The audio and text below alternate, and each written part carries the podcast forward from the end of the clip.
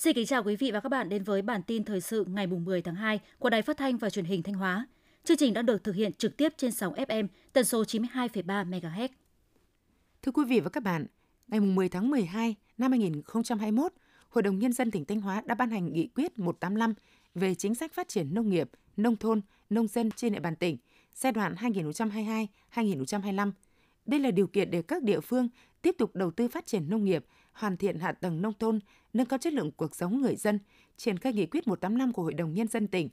Năm 2022, riêng lĩnh vực sản xuất nông nghiệp, Ủy ban dân tỉnh đã phê duyệt kinh phí 106 tỷ đồng hỗ trợ gồm sản xuất rau an toàn tập trung, hạ tầng khu trang trại chăn nuôi tập trung, phát triển rừng trồng thâm canh tập trung, sản xuất cây ăn quả tập trung, ứng dụng công nghệ vật liệu mới trong đóng mới hầm bảo quản, khai thác thủy sản cho các tàu đánh bắt cá, hậu cần đánh bắt vùng khơi, phát triển sản phẩm ô cóp. Năm 2023, kinh phí hỗ trợ phát triển sản xuất nông nghiệp đã được phê duyệt trên 100 tỷ đồng. Sáng nay ngày 10 tháng 2, Công đoàn Bệnh viện Đa khoa tỉnh Thanh Hóa đã tổ chức Đại hội đại biểu nhiệm kỳ 2023-2025. Đây là đơn vị được Công đoàn ngành y tế Thanh Hóa chọn tổ chức đại hội điểm. Hiện nay, Công đoàn Bệnh viện Đa khoa tỉnh Thanh Hóa có 47 công đoàn bộ phận với 1.291 đoàn viên. Năm năm qua, Công đoàn Bệnh viện đã tổ chức thực hiện có hiệu quả nhiều nội dung hoạt động. Bên cạnh đó, Công đoàn Bệnh viện còn tổ chức nhiều phong trào thi đua yêu nước, phối hợp với chuyên môn tổ chức hơn 800 đề tài nghiên cứu khoa học cấp cơ sở, ngành, tỉnh, đa quốc gia và ứng dụng hiệu quả vào công tác quản lý, khám chữa bệnh. Phát huy những kết quả đạt được nhiệm kỳ 2023-2028, Công đoàn Bệnh viện Đa khoa tỉnh Thanh Hóa tiếp tục đổi mới nội dung, phương thức hoạt động và các phong trào thi đua yêu nước. Năm 2023, Thanh Hóa phân đấu trồng mới 10.000 hecta rừng và 7,1 triệu cây xanh, cây phân tán. Hiện các đơn vị được giao nhiệm vụ sản xuất giống cây lâm nghiệp đang khẩn trương chăm sóc, đảm bảo đủ 22 triệu cây giống, cung ứng cho các địa phương và ban quản lý rừng phòng hộ trên địa bàn tỉnh để thực hiện trồng rừng theo đúng kế hoạch đề ra. Thanh Hóa phấn đấu 100% diện tích rừng trồng bằng giống keo nuôi cấy mô, qua đó góp phần nâng cao tỷ lệ cây sống và giá trị rừng sau trồng. Để đạt được kết quả này, thời gian qua, các đơn vị chức năng đã thường xuyên kiểm tra, xử lý nghiêm các tổ chức cá nhân có vi phạm trong quá trình sản xuất giống, tiến hành tổng hợp danh sách, cập nhật thông tin các đơn vị sản xuất kinh doanh giống cây lâm nghiệp đủ điều kiện trên website của Sở Nông nghiệp Phát triển Nông thôn để nhân dân và các địa phương biết lựa chọn sử dụng giống đảm bảo chất lượng. Theo Bảo hiểm xã hội tỉnh Thanh Hóa, đến nay toàn tỉnh có 704.866 học sinh sinh viên tham gia bảo hiểm y tế, đạt tỷ lệ khá cao, 98,47%. Chỉ tính riêng trong năm 2021, toàn tỉnh Thanh Hóa có 141.906 lượt học sinh sinh viên được Quỹ Bảo hiểm Y tế chi trả khi đi khám chữa bệnh với tổng số tiền 68,03 tỷ đồng. Năm 2022, ước tính có khoảng 198.111 lượt học sinh sinh viên được Quỹ Bảo hiểm Y tế chi trả khi đi khám chữa bệnh với tổng số tiền 95,06 tỷ đồng.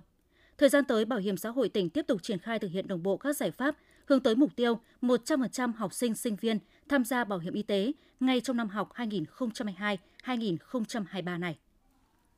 Duy trì công việc ổn định cho gần 30.000 người và giải quyết việc làm mới cho khoảng 2.000 lao động nông thôn là mục tiêu được huyện Nông Cống, tỉnh Thanh Hóa đặt ra trong năm 2023. Do vậy, ngay từ đầu năm, huyện đã quan tâm tháo gỡ khó khăn cho doanh nghiệp, đẩy mạnh đào tạo nghề, phát triển ngành nghề nhằm giải quyết việc làm tại chỗ cho lao động nông thôn. Theo thống kê, đến hết tháng 1 năm 2023, huyện Nông Cống duy trì việc làm thường xuyên cho hơn 27.000 lao động.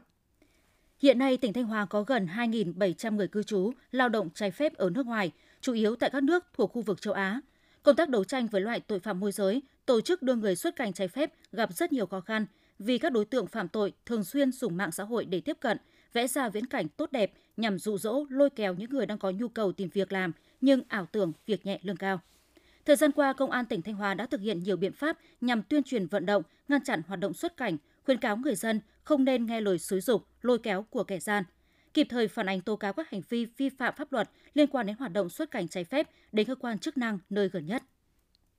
Tại Thanh Hóa, hiện vẫn còn nhiều chủ phương tiện tàu cá vi phạm về chống khai thác hải sản bất hợp pháp, không khai báo và không theo quy định, gọi tắt là IUU của Ủy ban châu Âu. Thời gian qua, Thanh Hóa đã có nhiều văn bản chỉ đạo triển khai các giải pháp thực hiện, thành lập đoàn kiểm tra liên ngành, thành lập các văn phòng đại diện để thanh tra, kiểm tra tại các cảng cá, tăng cường tuần tra kiểm tra, kiểm soát tàu cá tại các cửa lạch và trên biển về chấp hành IUU.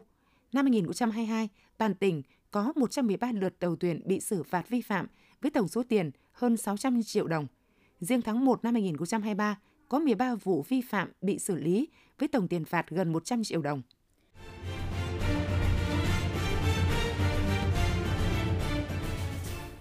Tiếp theo là phần tin trong nước. Việt Nam sẽ xây dựng trung tâm dữ liệu quốc gia chứa những dữ liệu liên quan đến con người. Thông tin trên được công bố tại một hội thảo do Bộ Công an tổ chức mới đây. Các bộ ngành địa phương sẽ tham gia đóng góp dữ liệu do mình phụ trách để xây dựng trung tâm dữ liệu quốc gia, đồng thời cũng có thể khai thác dữ liệu từ hệ thống chung này.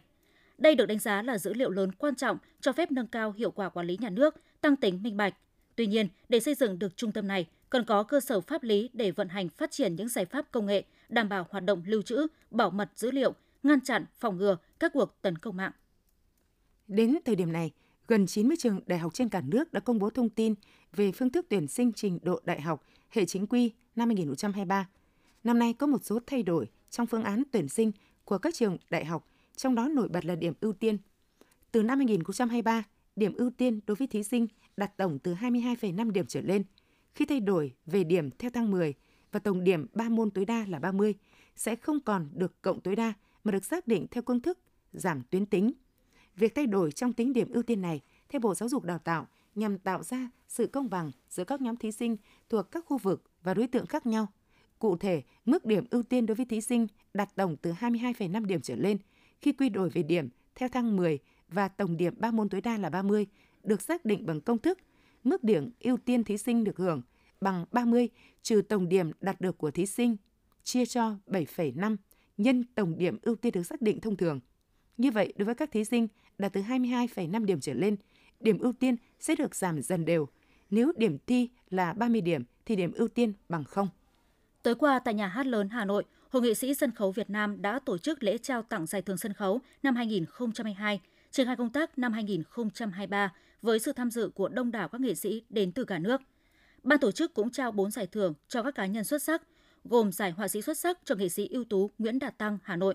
giải đạo diễn xuất sắc cho nghệ sĩ ưu tú Trịnh Mai Nguyên, nhà hát kịch Việt Nam, giải biên đạo múa xuất sắc cho nghệ sĩ Hoài Anh, nhà hát trèo Hà Nội, giải nhạc sĩ xuất sắc cho nghệ sĩ ưu tú Tuấn Hải, nhà hát trèo Việt Nam. Chủ tịch Ủy ban dân xã Ninh Ích, thị xã Ninh Hòa, tỉnh Khánh Hòa cho biết, chính quyền xã vừa báo cáo lên các cơ quan chức năng cấp trên việc một đàn khỉ khoảng 200 con liên tục tràn xuống, quậy phá khu dân cư trên địa bàn những ngày qua. Ngoài ra, xã cũng vận động 27 hộ dân ở trên đồi núi bé ký cam kết về việc bảo vệ và không săn bắt đàn khỉ nói trên. Tuy nhiên, đây chỉ là biện pháp tạm thời, vì bầy khỉ sinh trưởng khá nhanh, trong khi thức ăn tự nhiên ngày càng cạn dần. Ủy ban dân xã Ninh Ích cũng kiến nghị Ủy ban dân thị xã Ninh Hòa, hạt kiểm lâm Ninh Hòa sớm có biện pháp xử lý vì đàn khỉ đông ảnh hưởng đến cuộc sống người dân, tránh lúc khỉ đói, hung dữ, tấn công người, trong đó có trẻ em.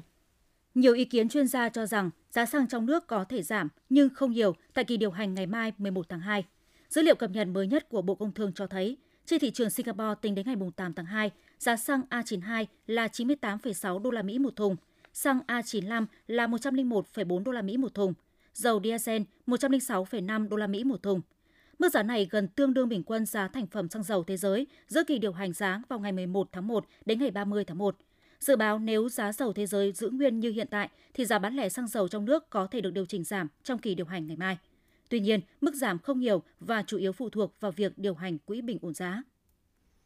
Cơ quan Cảnh sát điều tra Công an tỉnh Quảng Nam vừa khởi tố 11 bị can về tội nhận hối lộ và hai bị can về tội môi giới hối lộ tại Trung tâm đăng kiểm xe cơ giới 9201D trực thuộc Công ty Cổ phần Đăng kiểm Quảng Nam. Công an tỉnh Thái Nguyên cũng vừa ra quyết định khởi tố, bắt tạm giam 4 người trong vụ án giả mạo trong công tác xảy ra từ năm 2021 năm 2022 tại Trung tâm đăng kiểm xe cơ giới 2009D thuộc công ty trách nhiệm hữu hạn Vũ Tần, xã Sơn Cẩm, thành phố Thái Nguyên từ mùng 6 đến mùng 10 tháng 2.